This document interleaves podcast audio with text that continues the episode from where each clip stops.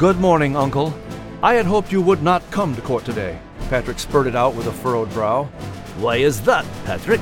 Because, Uncle, I fear I will be too awestruck by your presence to do my duty for my clients. Besides, sir, I need to say some hard things about the clergy, and I am very unwilling to give pain to your feelings. Uncle Patrick gripped his bony fist tightly over the top of his cane and glared at Patrick with a stern expression. You should never have taken this case, Patrick. Welcome to the Epic Order of the Seven, the podcast, with your hosts, Max, Liz, and Nigel. This podcast is produced by Playful World Ministries, a department of ACT International. All of the Epic Order of the Seven characters and adventures were created by and written by Jenny L. Cote. And I'm your narrator, Denny Brownlee. By the way, as you listen to this episode from the audiobook The Voice, the Revolution, and the Key, keep in mind you can download your very own copy of it by visiting audible.com. That's www.audible.com. And you'll find the entire collection of Jenny L. Cote's Epic Order of the Seven books by going to her website, epicorderoftheseven.com. Today, we're about ready to go to court with Chapter 41 of The Voice, the Revolution, and the Key as attorney at law Patrick Henry gets ready for his biggest day in court ever. But first, let's bring out your hosts. Uh, okay, uh, Liz. Uh, bonjour. Uh, Nigel. I say, greetings all. Uh, where's Max? He went outside to get the mail. Is the mail carrier out there? Max, get in here! Did you go after the mail carrier? no, I were just messing with him. Well, I for one thought better of you, Max. Uh, perhaps you can tell by the folding of my arms and the facial expression I'm carrying of utter disdain. Uh, oh yeah, there they are. Your wee little arms are folded all right. And it's becoming quite uncomfortable. Uh, I suppose your behavior, though, is simply in keeping with the poor reputation that dogs have regarding uh, mail carriers. Uh, that's not our fault, you know. Did you know that mail carrier breeches are among the tastiest pants there are? Uh, so I've been told then. Max, did you bite the mail? Oh, no, of course not. I just like to make him think that I might. not cool, Max. Oh, relax. I were just barking. You see, I were messing with you too. so you weren't pulling his leg, you were pulling ours? Très bien, Nigel. Aye, good one, Mosey. But I wasn't joking. Aye, uh, anyway, uh, here you go, announcer lad. Here's your meal. Thanks, Max. Oh, yuck! It's all soggy. Well, he does have to carry it in his mouth, monsieur. Well, you got dog slobber all over it. Well, I'm a dog. What kind of slobber were you expecting then? Hey, he does make a good point there, old chap. Yeah, yeah, yeah. Okay, uh, here, Nigel, here's your copy of Rodent Monthly. I say, much obliged. Uh, yeah, and uh, Liz, this is yours. Oh, merci. Oh, look, someone wants me to extend the warranty on my car. Oh, and uh, Max, uh, this one here's for you. It's from the county office. I assume it's yours. It's addressed to Maximilian B.T. Bruce. Uh, Aye, that be me. The county? Uh oh. Is my dog license expired? No, it says here you're expected to be at the county courthouse by 9 a.m. Monday for trial selection. I say, old boy, seems you've been selected for jury duty. that takes the biscuit. Me? Well, it is a great privilege, Max. Oui, part of our Constitution. In America, defendants are innocent until proven guilty and have a right to be given a fair trial before a jury of their peers. Peers? I'm a dog. Well, of course, it is a great responsibility as well, old boy, for you must hear all the testimony, uh, the cross examinations, the character witnesses, and the like. Then, with your fellow jurors, you must deliberate on all the evidence presented and then come to a consensus. Uh, Mousy, there were only about three words in your mouth that I kinda understood there. Oh, this be awful. Well, how long do these things take then? Well, it could be hours, uh, could be days, even weeks, perhaps. Uh, but what if I need to, you know, uh, uh, go outside? Oh, no problem, Max. They, they take recesses every now and then. Oh, well, at least that'll be fun, as long as someone there can throw a ball for me to chase. Uh, not that kind of recess. And I can't walk all the way to the county courthouse. I'm not even allowed to cross the street. No worries, Max. I'll drive you down there Monday morning. Meanwhile, I say, uh, shouldn't we get rolling with today's chapter? But we haven't figured out. Not now, Max. We have a chapter to read, huh? Uh, it is all yours, monsieur. Uh, but, but, but. Ah! Chapter 41 Cause for the Parsons to Smile. December 1st, 1763. The perfect, Max. Merci. Liz exclaimed, kissing Max on the cheek as she looked over the bunch of Scottish marigolds in the barn. You're welcome, lass, Max replied, trying to spit the unpleasant taste from the flowers out of his mouth. Now, will you tell me what in the name of Pete you plan to do with them? Nigel picked up a flower to smell the fragrance. I second that request. They look tasty to me, Miss P chimed in. If you're taking suggestions. Since daisies are not currently in bloom, I needed for Max to find these instead, Liz replied, starting to tie two of the stems together. If I am right, these will help Patrick find his voice in the court.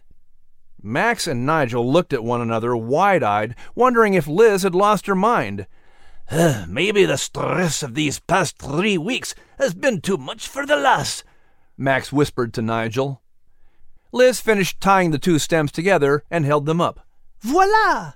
Now, if you will excuse me, I need to find the girls. She picked up the flowers in her mouth and went running to the house. Miss P looked down at a very confused Max and Nigel and stomped her hoof into the dirt with a snort. Let it play, boys. Let it play. Patrick Henry was pacing back and forth, mumbling to himself while he tied his white silk cravat around his neck. He was clearly nervous, as he kept messing up his knot and had to start over. When he pulled it off for the second time, he heard a soft knock at the door. He turned, and there stood his eight year old daughter, smiling with her hands behind her back. Patsy, Patrick said, smiling back. I have something for you, Papa, she said. You do? Patrick answered, leaving his untied cravat around his neck and coming over to bend down and look into the cherub like face of his little girl. What is it? Close your eyes, instructed Patsy. Patrick instantly obeyed. From behind her back, she pulled a laurel of marigolds she placed over his head. You can open your eyes now. The 27 year old father opened his eyes and saw the Scottish marigolds his daughter had tied together for him. He wrinkled his brow, followed by a smile. Why, thank you, little girl. It's beautiful. Uh, what's this for? Mama said you have a hard day ahead in court, so we need to encourage and pray for you to help you win. She told me she once made you a daisy chain, Laurel, to give you after you won a race. Patsy explained. These aren't daisies, but I thought I'd make you a marigold, Laurel, to give you before your big case, since I know you'll win. Patrick felt a lump in his throat at the loving gesture from his daughter and the sweet memory of the St. Andrew's Day race so very long ago. He cupped Patsy's cheek with his hand. Thank you, Patsy. This means so much to me. He kissed her on the forehead. But Mamma gave me her laurel after I didn't win the race. But you stuck up for the little boy and did the right thing even though the bully crossed the finish line. Patsy argued. What could be a better way to win than doing the right thing? The little girl kissed her father on the cheek and turned to go help with breakfast, leaving Patrick standing there, speechless. Liz wiped away a tear of joy as she watched this moment. Sally appeared in the doorway, holding baby William. She smiled and gently touched the marigold laurel around Patrick's neck. I think our daughter just may follow in your footsteps, Mr. Henry. She made quite the argument for what it means to truly win, and I happen to agree with her. No matter what happens in court today, you know where we stand, my love. More importantly, she is following in your footsteps, Mrs. Henry. Patrick kissed Sally and put his hand tenderly on baby William's small head. Thank you, Sally. Just knowing my family supports me will give me the strength I need, uh, no matter what comes. Are you ready to go up against Thomas Jefferson's tutor? Sally asked. Patrick winced. Uh, knowing Reverend Maury prepared Tom for William and Mary only adds to the pressure I feel having to come against the parson. I- am sure he is a fine man in many respects, and I realize he has eleven children to provide for. Part of me struggles with knowing all this about Maury, but I must keep my focus on his behavior over this two penny act business. And you will keep your focus, Pat, although not if you wear this into court today, Sally reminded him with a smile, lifting the marigolds. I won't wear it, but I will certainly carry it with me, Patrick assured his wife, taking off the laurel and carefully placing it deep inside his large buttoned coat pocket. I'll let Patsy know, Sally promised, her dimples showing. One thing is for certain about court today, Mr. Henry. What's that, Mrs. Henry? Patrick inquired, fixing his cravat and putting on his coat before heading out the door. Sally winked. This will be the nicest you've ever smelled in a courtroom. Despite the early morning December chill in the air, the courtyard outside Hanover Courthouse was packed with people milling about who had poured in from the surrounding countryside. Farmers, merchants, and citizens from all other walks of life gathered in the usual festival like atmosphere of court day, arriving on horseback, by carriage, or on foot. Some were dressed in their modest homespun clothes, while others donned the silk and satin finery of their wealthy station. As always, it was a melting pot of diverse Virginians, but this time they all had come for one common purpose to see what would happen with the parson's cause. There was, however, one group of people who did stand out in the crowd, and they were dressed exactly alike. Twenty black robed and white bewigged parsons gathered with heads together under the brick arches of the courthouse portico, speaking in hushed tones. They would occasionally turn and look at the crowd milling about, no doubt assessing who were potential jurors for Maury's case. The people also occasionally turned and looked at the group of parsons, no doubt making comments about which parsons had traveled to be here, and about how much money Maury would get today. The court's decision in November had shocked the people of Virginia, and they knew it was the money in each man's pocket that was actually on trial today. Isn't that Reverend Alexander White, the parson who lost his jury case in King William Courthouse? A spectator asked, rubbing his hands and blowing into them against the chill. Aye, and the parish has been in an uproar against us dissenters ever since, came the Scottish burr of an angry parishioner, his icy breath rising into the cold air. He clenched his jaw angrily. If he weren't the man of the cloth. Patrick Henry tucked his folder of papers under his arm and patted the coat pocket with his daughter's gift inside. He smiled, took a deep breath, and crossed the street from Hanover Tavern, scanning the crowds and already feeling the butterflies in his stomach from the audience he would face today. The brick Hanover courthouse, with its five Roman arches, loomed in front of him. Pat! came a welcoming voice as he started up the walkway. It was his best friend and now brother in law, Samuel Meredith, who had married his sister Jane.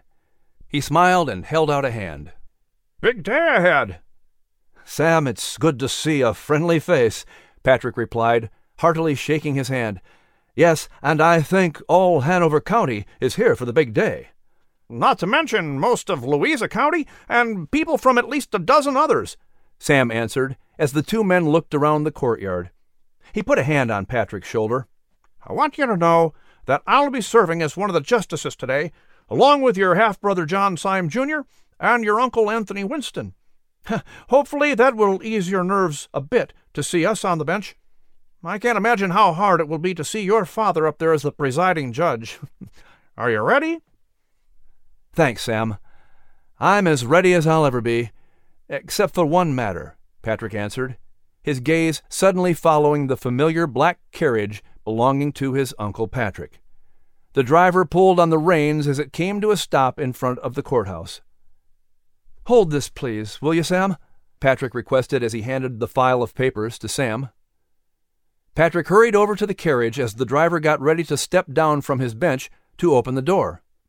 I'll handle this, thank you, sir. Patrick offered with a hand raised to the driver so he would remain seated. Patrick put his foot up on the carriage step and leaned his arms on the open window, but did not open the door. His uncle beamed a wide smile. Why, good morning, Patrick. How kind of you to greet me. Good morning, uncle. I had hoped you would not come to court today. Patrick spurted out with a furrowed brow. Uncle Patrick was clearly taken aback. He narrowed his eyes and tilted his head. Why is that, Patrick? Because, uncle, you know I have not yet spoken in public for a large case like this. I fear I will be too awestruck by your presence to do my duty for my clients, Patrick began, drawing a look of shock from his uncle. Besides, sir, I need to say some hard things about the clergy, and I am very unwilling to give pain to your feelings. Uncle Patrick gripped his bony fist tightly over the top of his cane and glared at Patrick with a stern expression. You should never have taken this case, Patrick. Patrick tightened his lips and forced a nod. Well, it would seem the clergy thought me unworthy of representing their side of the argument, and I can find no moral principle that would require me to refuse a fee from the opposing side. I am working hard to build my law practice, uncle. Patrick averted his gaze for a moment and saw one of his former customers from his failed store, Mr. Smythe. He never would forget the day he allowed Mr. Smythe to take that hoe on credit. The struggling tobacco farmer was ashamed to have to ask for such help, but was so appreciative to receive it. Uncle Patrick was his family, but today helping Mr. Smythe and countless people like him was Patrick's priority. He turned back to his uncle. Dear uncle, my affections are always yours, but in this controversy, both my heart and judgment as well as my professional duty, are on the side of the people.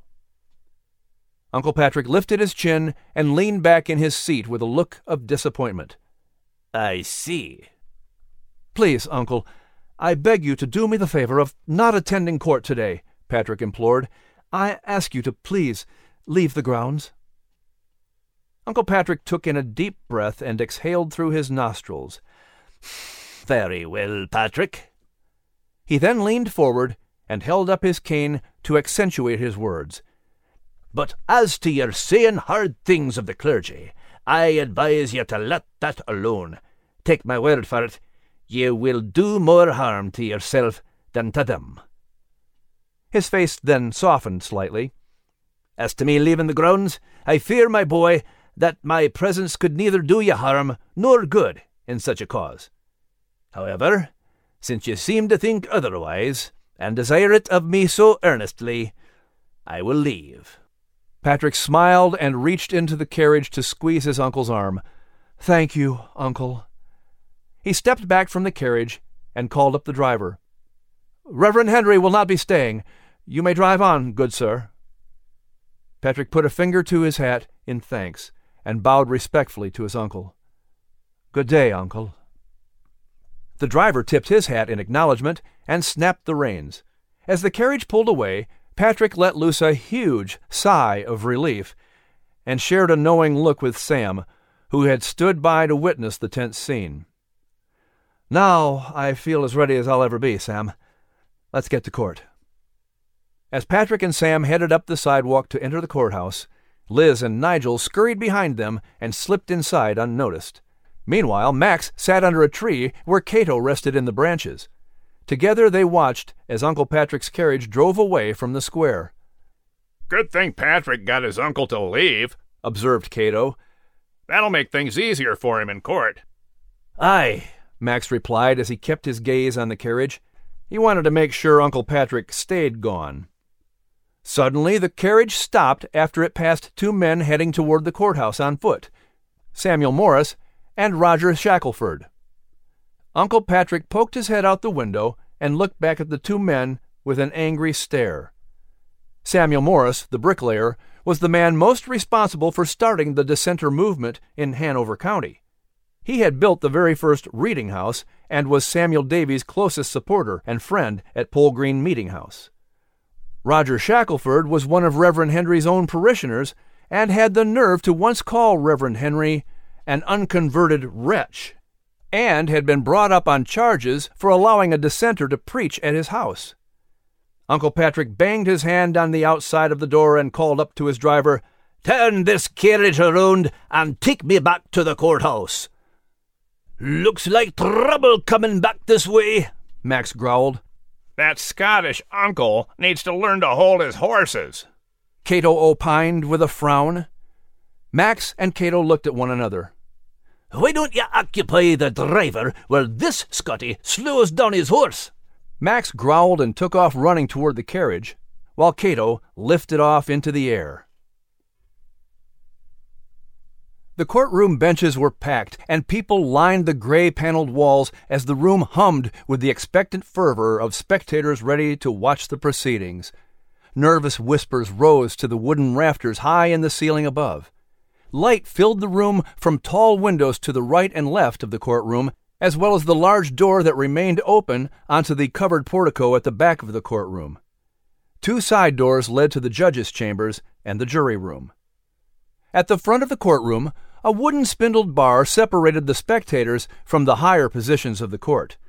A single wooden step behind the bar led up to the area where the lawyers sat with their clients at their respective tables. Between the attorney tables, the court clerk maintained a desk, and the sheriff stood at attention during court proceedings. Beyond them, two more wooden steps led to an elevated platform where the presiding judge's bench sat in the center. To his far left was the jury box, with benches to hold twelve jurors.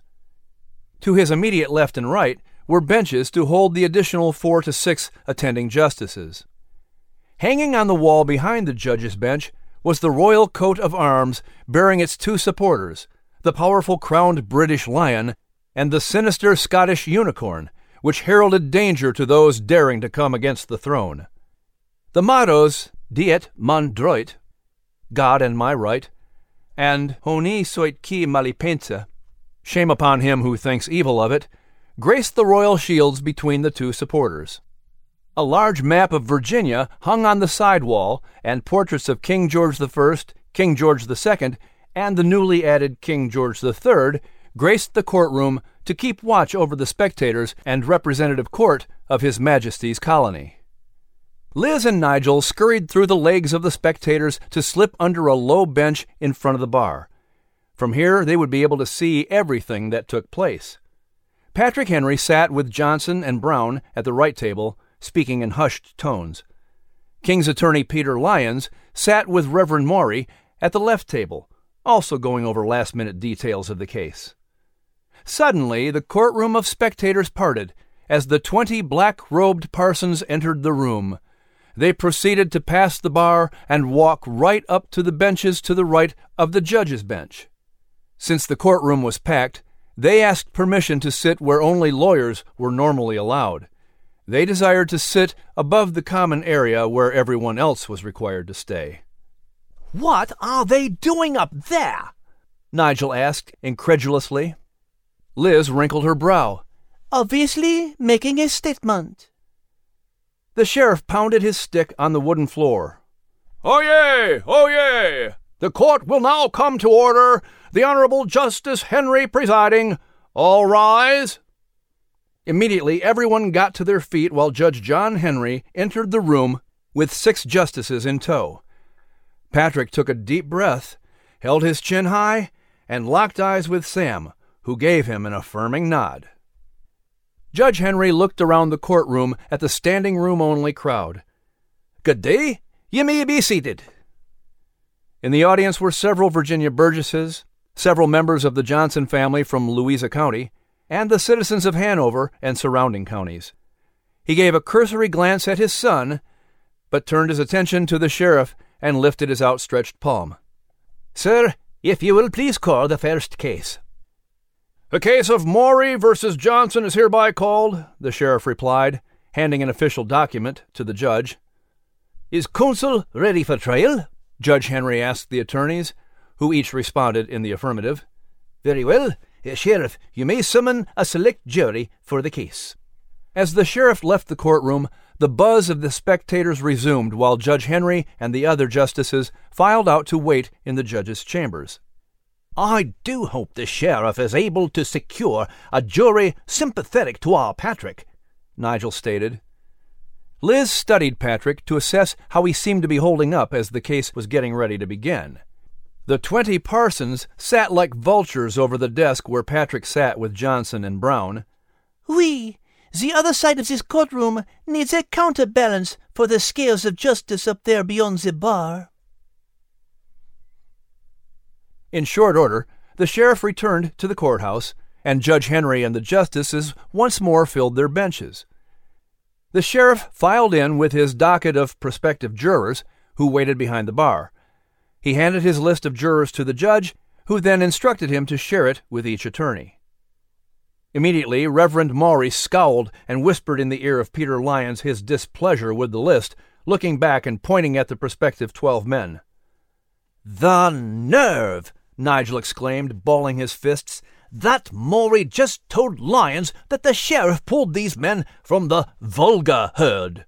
Steady, Nigel, Liz replied calmly. Your Honor, my client objects to this list. It appears that the sheriff quickly paraded through an audience of gentlemen in Hanover Tavern, but proceeded to select casual bystanders from the green outside, Lyons offered.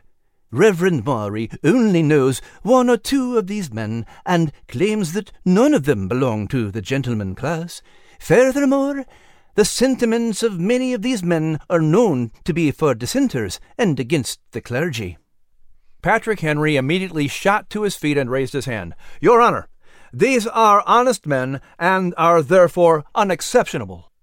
The sheriff took care to excuse one gentleman selected who is unfit to serve, as he is a church warden, so we can all be assured he has carried out his charge with integrity. He turned and looked over the men standing behind the bar, holding up his hand to them. This jury holds only a minority of dissenters, and is honored to have many gentlemen from prominent families, some who are large landowners and due greater respect than my opponent has shown them. Judge Henry nodded. The jury is approved. Uh, Sheriff, please swear in the jurors so we may proceed. The parsons frowned while murmurs of approval rippled through the spectators as the jurors stepped forward to swear their oaths on the Bible. Soon, these twelve men took their seats in the jurors' box Benjamin Anderson, John Wingfield, George Dabney, John Thornton, Samuel Morris, Brewster Sims, William Claybrook, Stephen Willis, Jacob Hundley, Roger Shackelford, John Blackwell, and Benjamin Oliver. You see, my Henry secured a promising jury with no trouble, Liz told Nigel. Samuel Morris and Roger Shackelford are both up there. This is going very well so far, no? Nigel preened his whiskers. I'm delightfully pleased to see those dissenters, as well as Patrick's cousin, George Dabney.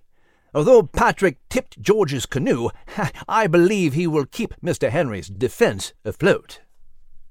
The plaintiff's counsel may begin, Judge Henry announced, as the court was finally in order. Lyons stood and handed a series of papers to the sheriff, who then gave them to Judge Henry. Your Honor, I introduce as testimony the bond of the defendants as collectors for Louisa County, and the order of the vestry directing a levy to be made for the salary of Mr. Maury in 1759. I also offer the evidence of two witnesses, Mr. Guest and Mr. McDowell, the largest tobacco dealers in the county. They confirm that the 1759 price of tobacco in the county was fifty shillings per hundred pounds. Judge Henry looked over the documents. Very well. Does the plaintiff's counsel wish to present any more evidence? No, Your Honor, we have nothing further, Lyons replied, taking his seat. Does the counsel for the defense wish to offer evidence for this case? Judge Henry asked, looking down at Patrick. Patrick Henry looked through his folder and picked up a piece of paper that he then gave to the sheriff. Yes, Your Honor.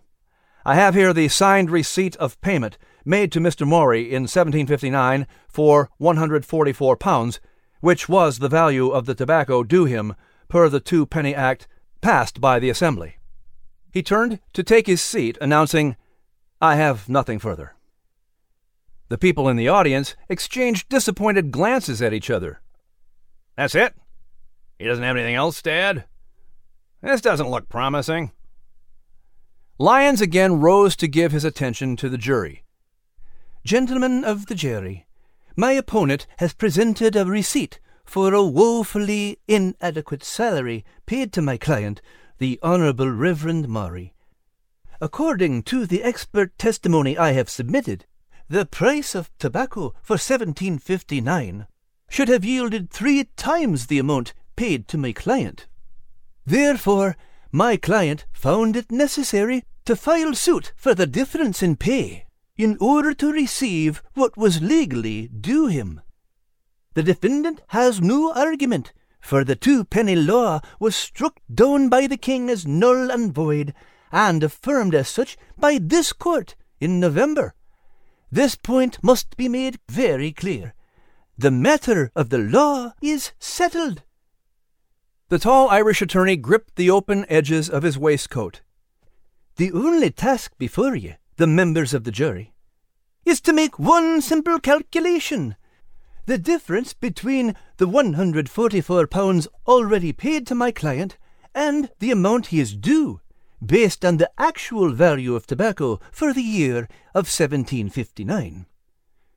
The dissenters among the jury members looked at one another with frowns. Lyons scanned their faces and how they glared at the parsons who sat in places of honor across the platform. Lyons proceeded to smile and hold up his hand to the parsons. Could there ever be such a high calling in society as to care for the souls of the people?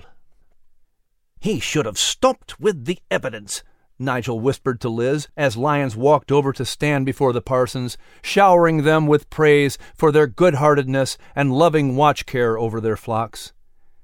Liz studied Patrick as he listened to Lyons gush forth a sickening dialogue of attributes that none of the parsons sitting on his lofty perch possessed.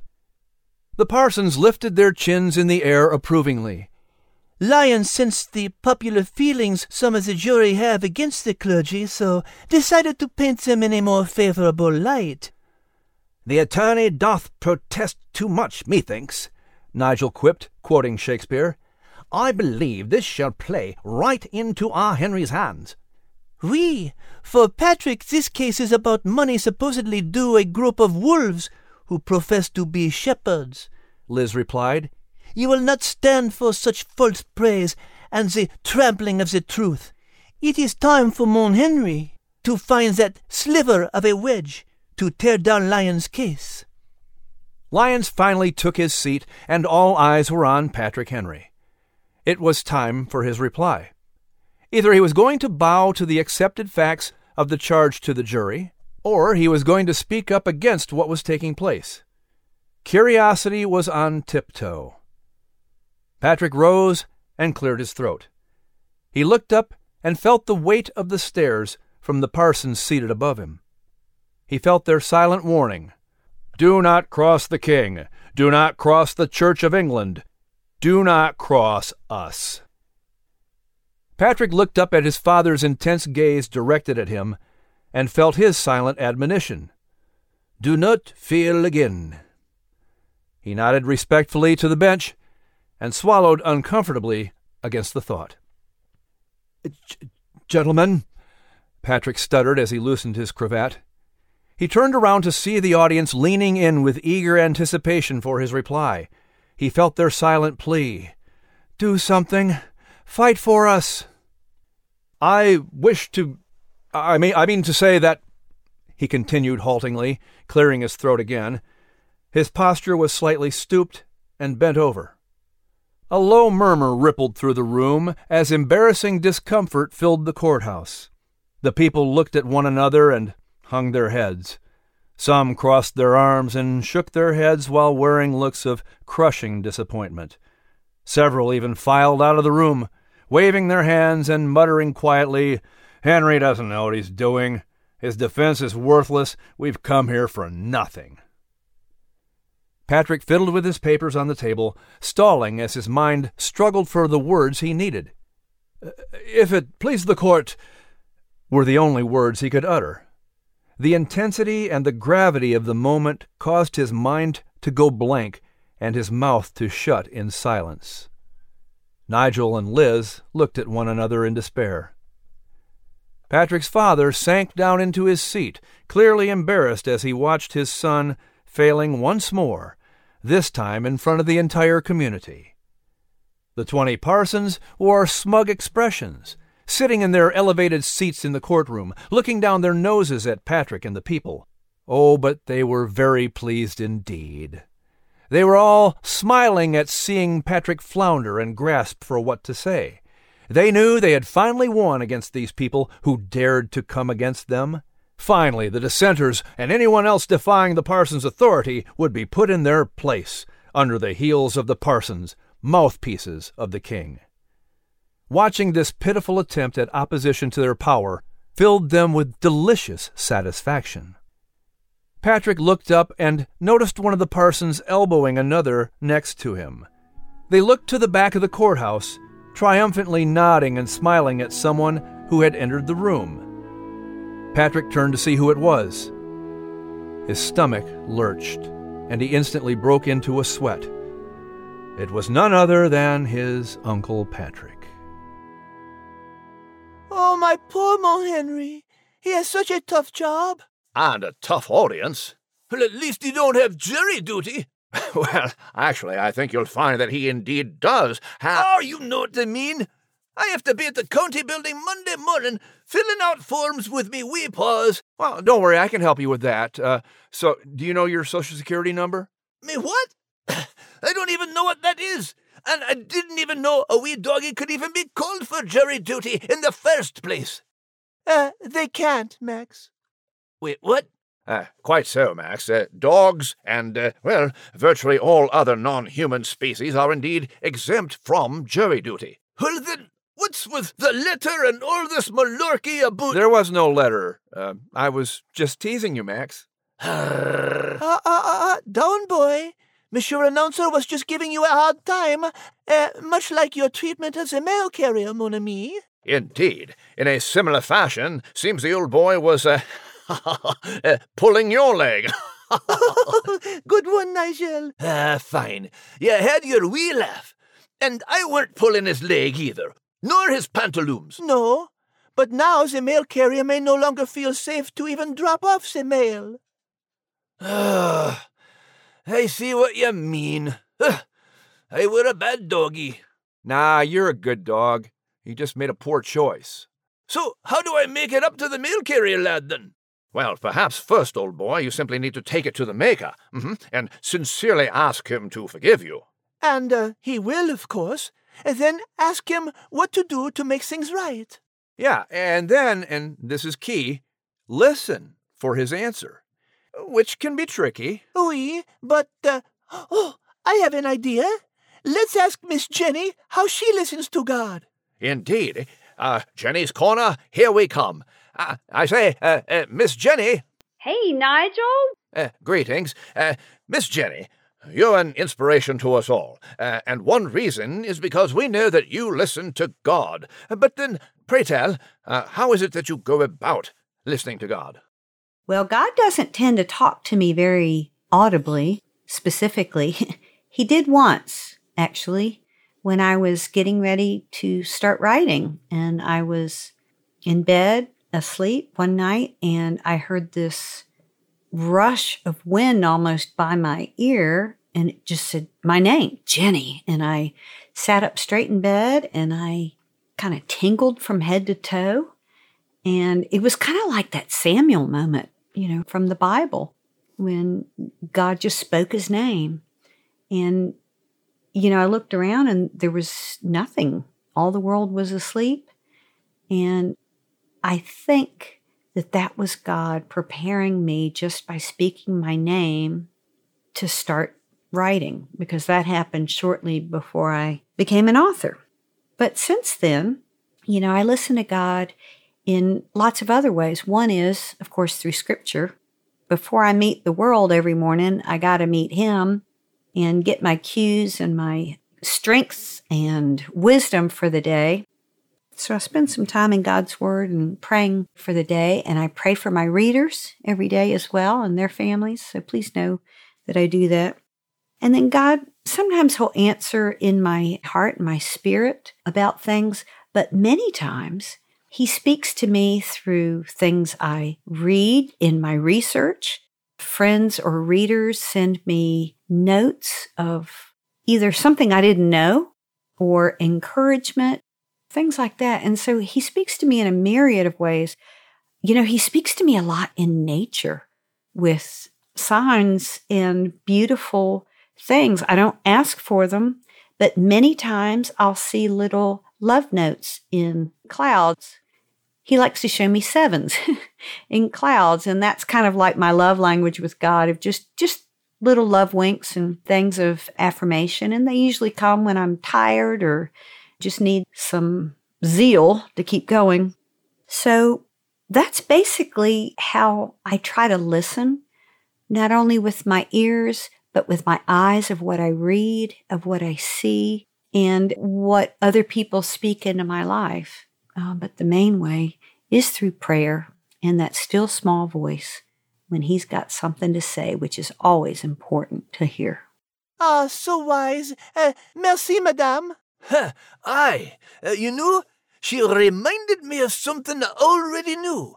All the way back to the wind in those reeds before we met Noah when all I heard were, Come. And I just knew I could trust the voice, and sure enough, it were the Maker, leading us to a grand adventure. Ah, très bien, Max. And uh, we, the Maker, has been known to do that. Especially when we just take the time to quietly listen. And uh, speaking of which, we thank you for listening to today's podcast. I say, right? Uh, uh, so we'll uh, just leave it there for now, I say. So then, uh, cheerio. Aye, I like Cheerios. That is not what he meant. Well, that's what I meant. I really like Give it up, Max. Once again, the Epic Order of the Seven, the podcast, is produced by Playful World Ministries, a department of ACT International. All of the Epic Order of the Seven characters and adventures were created by and written by Jenny L. Cote. And remember, you can download your very own copy of the audiobook, The Voice, The Revolution, and the Key by visiting audible.com. That's www.audible.com. And you can find the entire collection of Jenny L. Cote's Epic Order of the Seven books by going to her website, www.epicorderoftheseven.com. And I'm Denny Brownlee. Thank you for listening, and join us next time on the Epic Order of the Seven, the podcast. Have a grand day. A bientôt, mes amis.